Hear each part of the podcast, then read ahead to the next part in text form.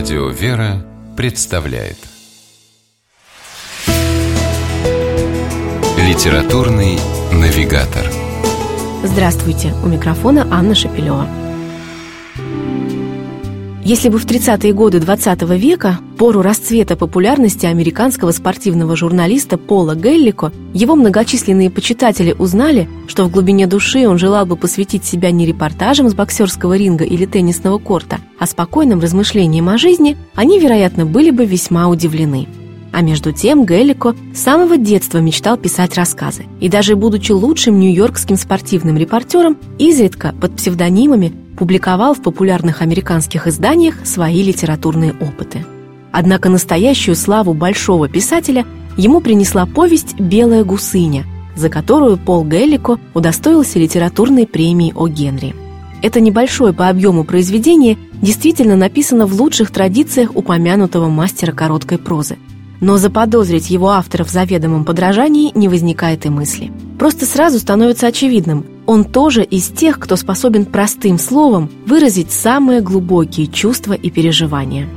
Это ощущается даже в описании неодушевленных предметов, например, пейзажа. Рисуя читателю седое море, старый маяк, серое небо с кружащими в нем птицами, белесую солончаковую почву, Писатель заставляет эти далеко не самые яркие краски создавать определенную, ни с чем не сравнимую атмосферу повествования и гармонировать с внутренним миром героев. Они переданы автором так живо и тонко, что, кажется, только в таком и ни в каком ином обрамлении и могла произойти та трогательная и светлая история, которую рассказывает Пол Геллико в своей повести «Белая гусыня».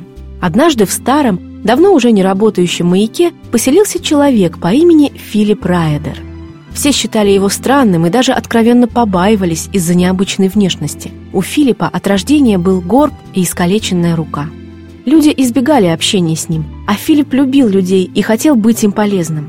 Но смирился со своей участью и большую часть жизни проводил в одиночестве, скрашенном лишь обществом диких птиц, доверчиво слетавшихся к нему каждую весну.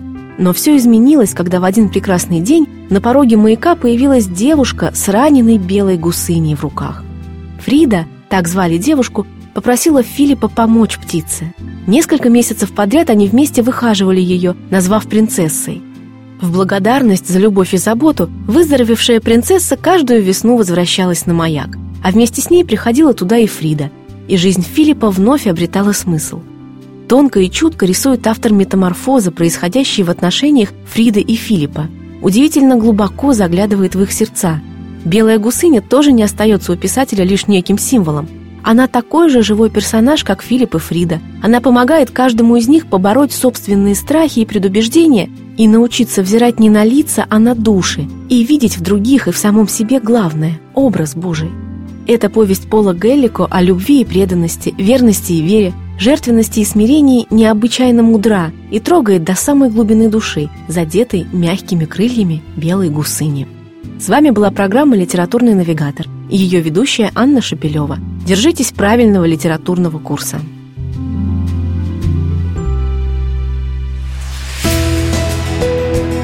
«Литературный навигатор»